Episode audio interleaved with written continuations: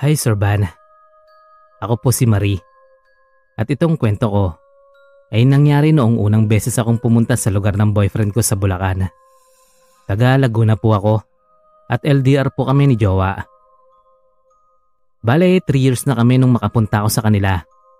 Strict kasi yung mother niya at minor pa ako nung naging kami ni Jowa. Kaya inantay pa namin na mag-18 ako. Saka palang pumayag ang mother niya na magbakasyon ako sa kanila ng 3 days. Nandun na ako sa kanila nun, Sir Van. Niyaya ko ni Jowa na mag-road trip daw kami para daw makita ko yung lugar nila. Yung lugar nila sa Bulacan ay parang dulo na. Maraming palayan, saka mapuno din. Okay lang naman sa akin. Excited pa nga ako. Kasi yung lugar namin sa Laguna ay medyo maingay dahil nasa mismong bayan kami. May motor si Jowa, kaya yun ang sinakyan namin. Pinayagan naman kami ng mother niya. Basta wag lang kaming magpagabi masyado dahil delikado yung panahon. Wala pa namang curfew noon pero nagsisimula nang uminit ang issue ng usaping tokhang. Marami na ring napapabalitang namatay dahil sa oplan tokhang ng gobyerno. Kaya syempre, takot kami ni Jowa na magpagabi lalo pat may mga napagkakamalan or palit ulo kapag malakas ang kapit. Mga ganyang eksena. Pumunta kami sa katabing bayan noon. Nagikot-ikot at tumambay sa plaza. Kumain at namili na rin ng grocery para sa bahay nila Jowa. Medyo naaliw kami, kaya hindi namin napansin yung oras. Alas 8 mahigit na nung naisipan naming umuwi. Kabado kami dahil bukod nga sa mahigpit na pagpapatupad ng tokhang noon, ay takot din kaming mapagalitan ng mama ni Jowa. Ang usapan kasi namin ay nasa bahay na dapat kami ng alas 7 pero inabot kami ng alas 8 sa labas. Panay na rin ang tawag sa amin ng mother ni Jowa noon. Kaya mabilis na yung pagpapatakbo ni Jowa sa motor niya. Pabalik sa lugar nila Jowa ay maraming parte ng kalsada na walang ilaw. Kaya madilim. Mabuti na lang maayos yung ilaw ng motor na dala namin. Pagdating namin doon sa bahagi may maliit na tulay, ay may nakita kaming nakatigil na sasakyan. May tatlong lalaki din na nakatayo. Tapos ang isa ay nakadapa. Dahil sa ilaw ng motor ay napalingon sa amin yung mga lalaki. Hindi namin makita yung mga mukha nila dahil sa suot na mask at sombrero. Pero isa lang ang alam namin ni Jowa nung oras na yon. Nasa alanganing sitwasyon kaming dalawa, lalo na nung pinara kami ng isa sa tatlong lalaki. Dahil sa takot, ay napasunod na lang din si Jowa Huminto kami at bumaba ng motor. Hinawakan ako ni Jowa sa kamay at talagang pareho kaming pinagpawisan dahil sa takot. Lalo na nung napansin naming parang patay na yung lalaking nakadapa dahil hindi na siya gumagalaw. At pareho rin kami nang naisip ni Jowa na hindi doon pinatay ang lalaki dahil wala namang dugo sa semento. Nagsimula na kaming magmakaawa ni Jowa noon kasi bumunot na ng baril yung isang lalaki Nakaluhod na rin kami pareho at sabay na umiiyak. Tapos biglang tumunog ang cellphone ni Jowa. Kinuha yun ng isa pang lalaki at tiningnan kung sino ang tumawag. Tapos sabi niya, Mama mo ang tumatawag boy, sagutin ko ba? Naghalo na ang luha at pawis ko noon. Ganon din si Jowa. Tapos, tinanong kami ng lalaking may hawak na barel kung gusto pa raw ba naming mabuhay. Siyempre umuo kami. Tapos tinawanan lang kami ng mga lalaki. Hindi ko alam nun kung mga pulis ba sila o grupo ng masasamang tao na sinasamantala lang ang oplantokhang para pumatay ng kalaban nila.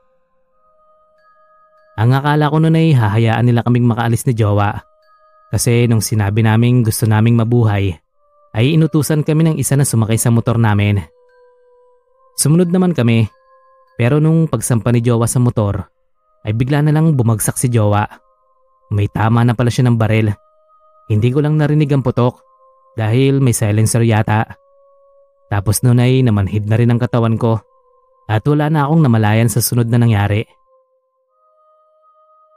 Pagkagising ko ay nasa loob na ako ng hospital. Tapos si Jowa ay nalaman ko mula kay mama na hindi raw nakaligtas. Tinawagan kasi ng kapatid ni Jowa ang mama kaya pumunta ka agad siya sa Bulacan. Hindi rin pinatagal ang burol ng jowa ko at sa mismong araw na lumabas ako ng ospital ay libing na rin niya. Hanggang ngayon ay hindi ko pa rin tanggap ang nangyari Sir Van. Imagine, 3 years kong hinintay na makita ng personal ang jowa ko dahil hindi rin siya pinapayagan ng mama niya na pumunta sa amin dito sa Laguna. Tapos, ilang oras ko pa lang siyang nakakasama ay kinuha din kaagad siya ni Lord sa akin sa pinakamasakit na paraan. Salamat po at good luck sa malikmata.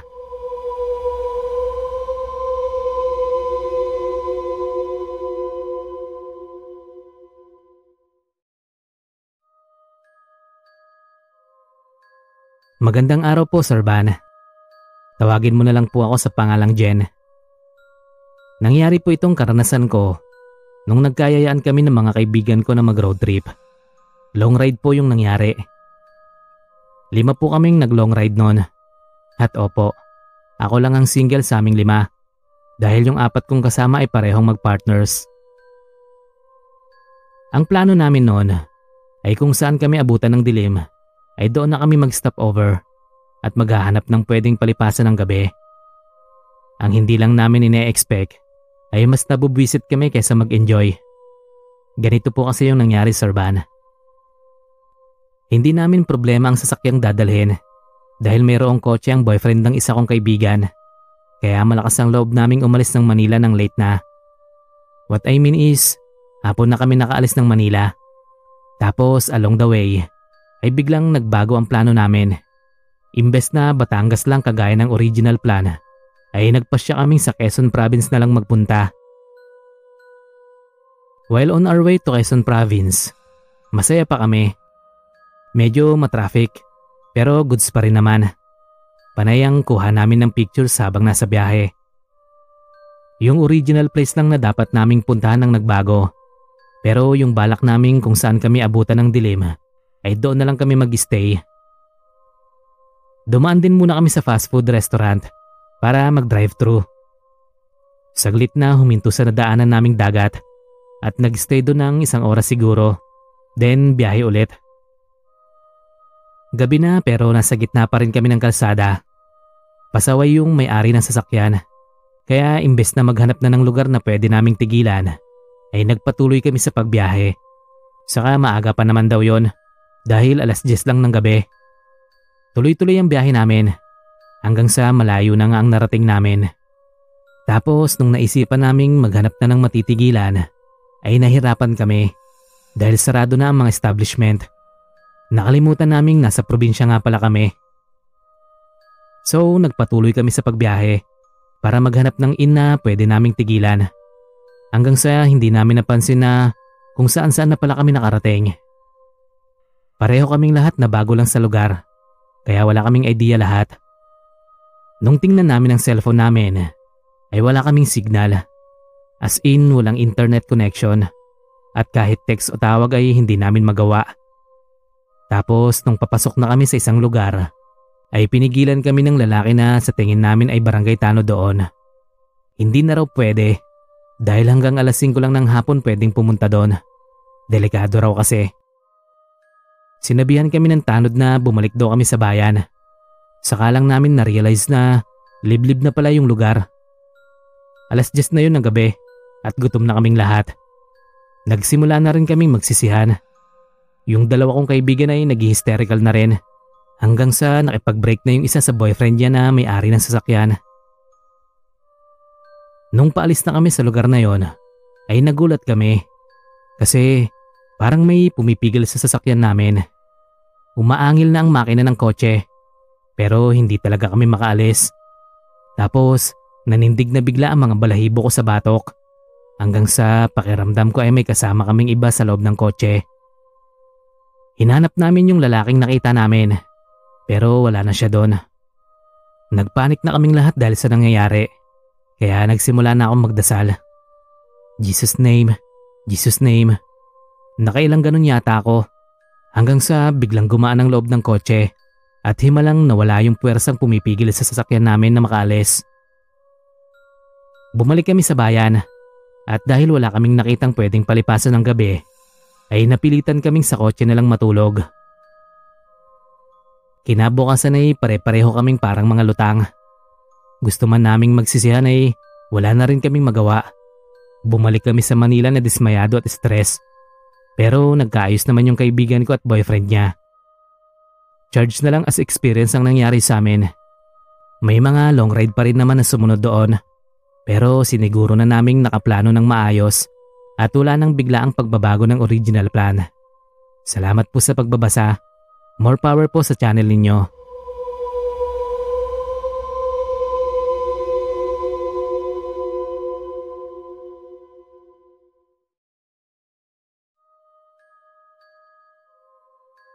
Hello po Sir Van. Isa pong magandang buhay sa iyo at sa pamilya mo. Ako po si Lena at ito pong kwento ko ay nangyari noong nagbakasyon ako sa probinsya ni Mama sa Bicol. Hindi yun ang unang beses na umuwi ako sa Bicol kasama si Mama dahil pangatlong beses ko na yon pagkalipas ng apat na taon. Naging busy kasi ako sa pag-aaral kaya hindi na ako nakakasama kina Mama kapag nagbabakasyon sila. Bukod kasi sa pag-aaral ay nagtatrabaho din ako para kahit papano ay makagaan sa gastusin ni na mama. Nung time na yon, ay ako lang ang mag-isang umuwi sa Bicol. Kabibreak lang namin noon ng first boyfriend ko at naisipan ni mama na doon muna ako kay Lola para daw makalimot. Pagdating ko doon, ay niyaya ka agad ako ng mga pinsan ko na mamasyal. At dahil nga sabik din na makasama sila, ay naaliw ako kahit papano. Anim kami noon at dalawang motor ang dala namin noon. Dalawa ang angkas ng driver. Ordinaryo naman yung ganun sa probinsya, kaya hindi na pinapansin. Inabot kami ng gabi sa daan, pero dahil maliwanag naman ang buwan, ay hindi naman kami nabahala. Nangyari nga pala ito noon pang 2007. At that time ay hindi pa ganoon kadami ang mga sasakyan sa lugar ni na Lola. Pauwi na kami nung madaanan namin ng isang aksidente. May nagkabangga ang bus at tricycle. Marami ang sugatan, kaya ang sabi ko sa mga pinsan ko ay huminto muna kami. Noong una ay ayaw nila, saka napansin kong natatakot sila. Parang may gusto silang sabihin sa akin, pero hindi nila masabi na hindi ko maintindihan. May mga batang nakahandusay sa kalsada. May buntis na walang malay. Basta nakakadurog ng puso yung tanawin, Sir Van. Tapos, yung tricycle ay nayupi talaga. At sure din ako nung time na yun na patay na ang driver, pati na rin ang sakay. Inutusan ko ang pinsang ko na tumawag ng rescue. Pero hindi nila ako sinunod. Kaya nagalit ako. Ang sabi ko ay ako na lang ang tatawag ng tulong kung ayaw nila. Pero nagulat ako nung nagsalita ang pinsang kong lalaki. Ang sabi niya ay wala daw silang nakikitang bus o mga patay. Ako lang daw ang nakakakita. Noong una ay ayaw ko pang maniwala. Pero nung kinuna ng picture ng isa kong pinsan, yung sinasabi kong bahagi ng kalsada na may nagkabanggaan, saka ipinakita sa akin, ay saka pa lang ako naniwala. Talagang nangilabot ako. Totoo ngang walang bus at tricycle doon na kagaya ng sinasabi ko. Tapos yon, ang sabi ay balik rin daw namin ng suot naming damit para makauwi kami ng ligtas sa bahay ni Lola. Pagkarating namin sa bahay ni Lola, ay nakwento ko yung nangyari. Kagaya ko at ng mga pinsan ko ay nangilabot din si Lola. Tapos nalaman kong totoong may aksidente na nangyari doon. Pero matagal na raw yon. At nabanggit din ng tita ko na nandun ay 6 year anniversary daw ng aksidente yung araw na yon.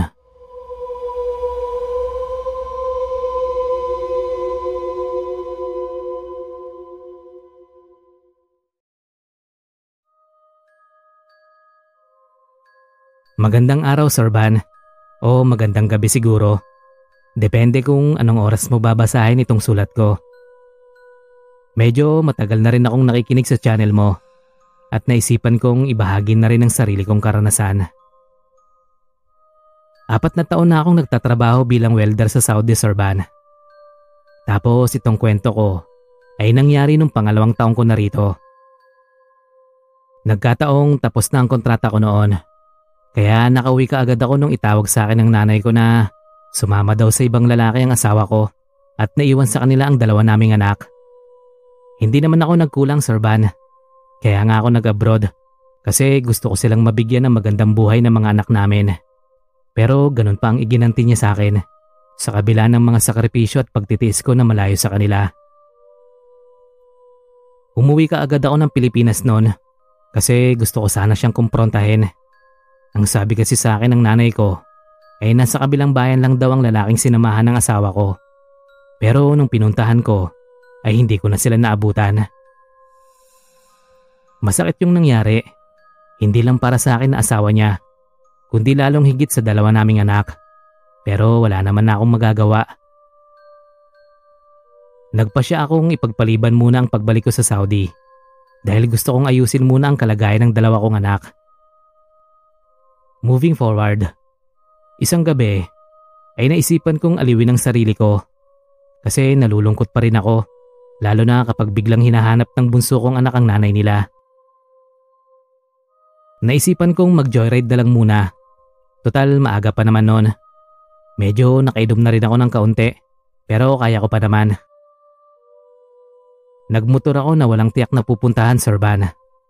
Talagang ikot-ikot lang. Hanggang sa nakarating ako sa parteng may dagat. Kaya naisipan kong tumigil muna doon at saglit na magpalipas ng oras. Madilim ang paligid. Pero dahil may ilang kabahayan naman na malapit doon, kahit papaano ay may kaunting liwanag.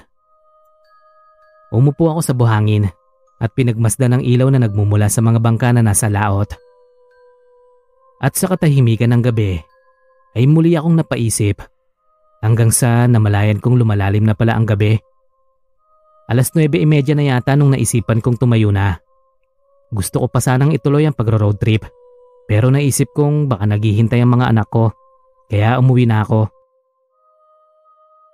Habang nasa daan ay nakaramdam ako ng kakaiba. Feeling ko kasi ay may nakasunod sa akin na hindi ko maintindihan. Nung tingnan ko kasi ang likuran ko sa side mirror, ay wala naman akong nakitang nakasunod. Hindi ko na lang din pinansin kasi baka ka ako dala lang ng hangin na sumasalubong sa akin. Nakarating ako sa parteng wala ng kabahayan at puro mga malalaking puno na lang sa magkabilang bahagi ng kalsada ang nakikita ko. Hindi ko alam kung nagkataon lang pero wala ring ibang taong naglalakad o sasakyang dumadaan. Tuloy lang ako sa pagdrive pero nagsisimula ng manindig ang mga balahibo ko mula sa batok, braso, binte at maging mga buhok ko. Pakiramdam ko ay nag-alsahan na rin ng oras na yon. Iba talaga ang feeling ko. Hindi ko alam kung may nakaranas na nito. Yun bang pakiramdam na parang hindi ka nag-iisa? Parang may nakasunod sa'yo. Tapos may nakayakap sa likod mo. Yung ganong feeling. Gusto ko nang bilisan ang pagdadrive noon. Pero hindi ko magawa. Nag-aalala din kasi akong baka maaksidente ako pag hindi ako mag-iingat. Hindi sementado yung kalsada. Mabato at baku-baku pa dahil na rin sa ulan. Tapos, biglang may malamig na hangin na dumampi sa likod ng tenga ko. Iba siya kumpara sa lamig na dala ng hampas ng hangin na gawa ng pagdadrive ko. Nadoble ang feeling ko noon na may kasama ako, Sir Van. Ang lakas ng kabog ng dibdib ko. Lalo na't malapit na ako nun sa lugar na sinasabing maraming nagpapakitang masasamang elemento. Hindi ko nga alam kung sumasahid pa ba sa lupa ang gulong ng motor ko noon kasi feeling ko ay nakalutang na ako.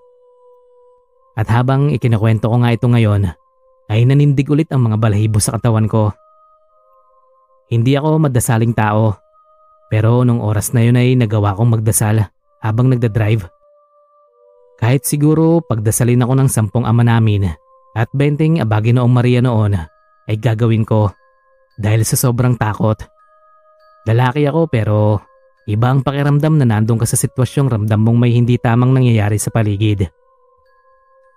Paahon na yung kalsadang dinaanan ko at hindi ko alam pero feeling ko noon ay nakatingala na ang motor ko habang tumatakbo paahon. Tapos pagkarating sa pantay na parte ng kalsada ay mayroong hinating bundok na sabi ng matatanda sa amin ay tawiran daw ng mga engkanto. Kung saan papunta ay hindi ko alam. Sabi ko sa sarili ko noon, makalusong lang ako ng ligtas doon talagang ilalet go ko na ang taksil kong asawa. Dasal pa rin ako ng dasal at feeling ko noon ay napakahaba ng oras bago ako tuluyang nakalusong. Nang sa wakas ay nakalusong na ako at nakarating na sa patag ay nakahinga talaga ako ng maluwag sorban. Saka ko lang din napansing pinagpawisan pala ako at ang kabog ng dibdib ko ay sobrang lakas. Para akong nakipagkarera na hindi ko maintindihan. Pagdating ko sa bahay, nakwento ko kay nanay ang naranasan ko habang pauwi. Kaagad niya akong pinagligo at kung ano-ano pa ang pinagawa sa akin para kung sakaling nasundan daw ako ng masamang elemento ay hindi makapasok sa bahay namin. Yun lang naman Sir Van. At kung curious kayo kung anong nangyari sa amin ng dati kong asawa, ang huli kong balita ay may anak na raw sila ng bago niyang asawa. Ipatulfo kong araw pero wala akong oras sa ganon. Ang mahalaga na lang sa akin ay maayos ang kalagayan ng mga anak ko. Hanggang sa uulitin Sir Van, ingat po sa biyahe palagi. Huwag kalimutang magdasal kahit saan ka man pupunta. More power sa channel mong malikmata.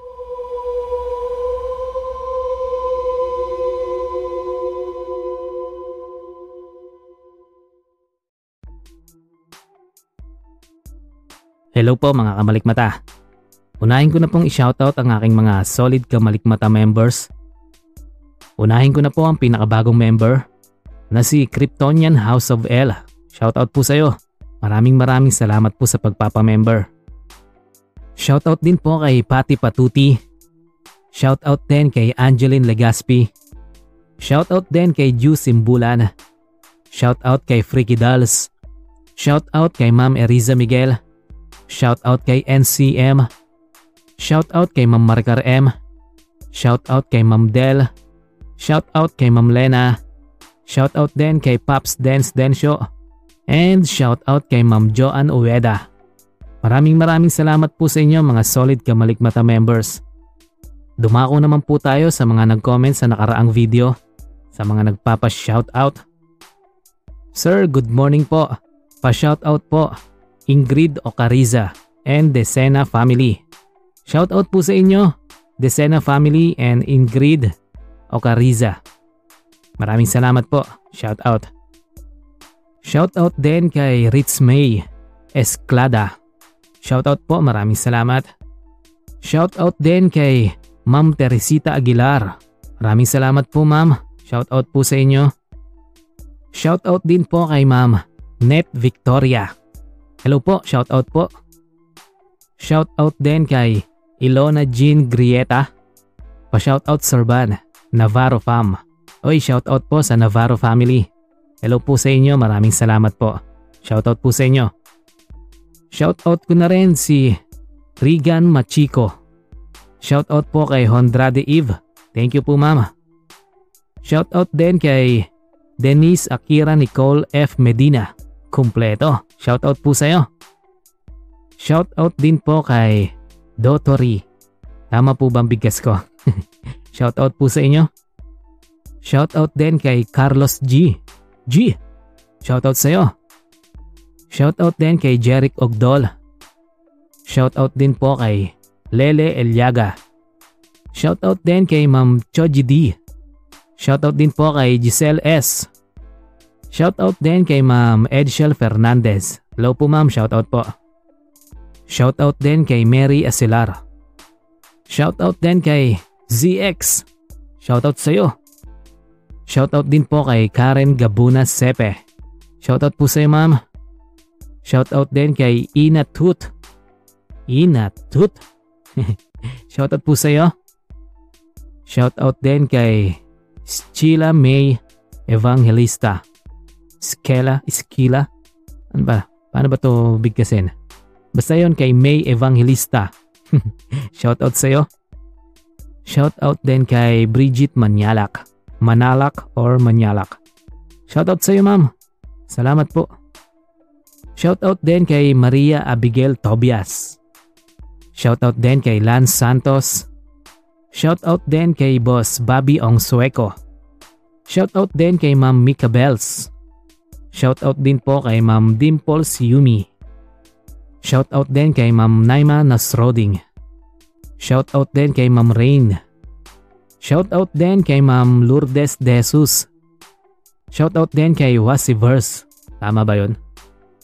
So ayun, yung mga nag-comment po kahapon sa video po natin na nagpapa-shoutout, bukas ko po kayo isa-shoutout ha.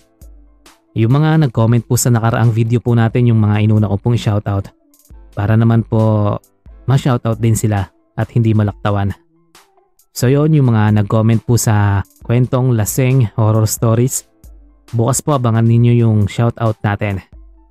And sa mga gusto pong magpa-shoutout, hindi na po ako magpo-post kasi madalas nakakalimutan ko din. So magbabasa na lang po ako ng mga comment po ninyo sa mga ina-upload po nating kwento. Pag may upload po tayo, comment na lang po kayo doon kung gusto niyo magpa-shoutout. Kahit po siguro hindi kayo nagpapa-shoutout, babasahin ko na rin po yan. Shoutout ko na rin po kayo. so yon, ayun lang mga kamalik mata. Maraming maraming salamat po and mag-iingat po tayong lahat.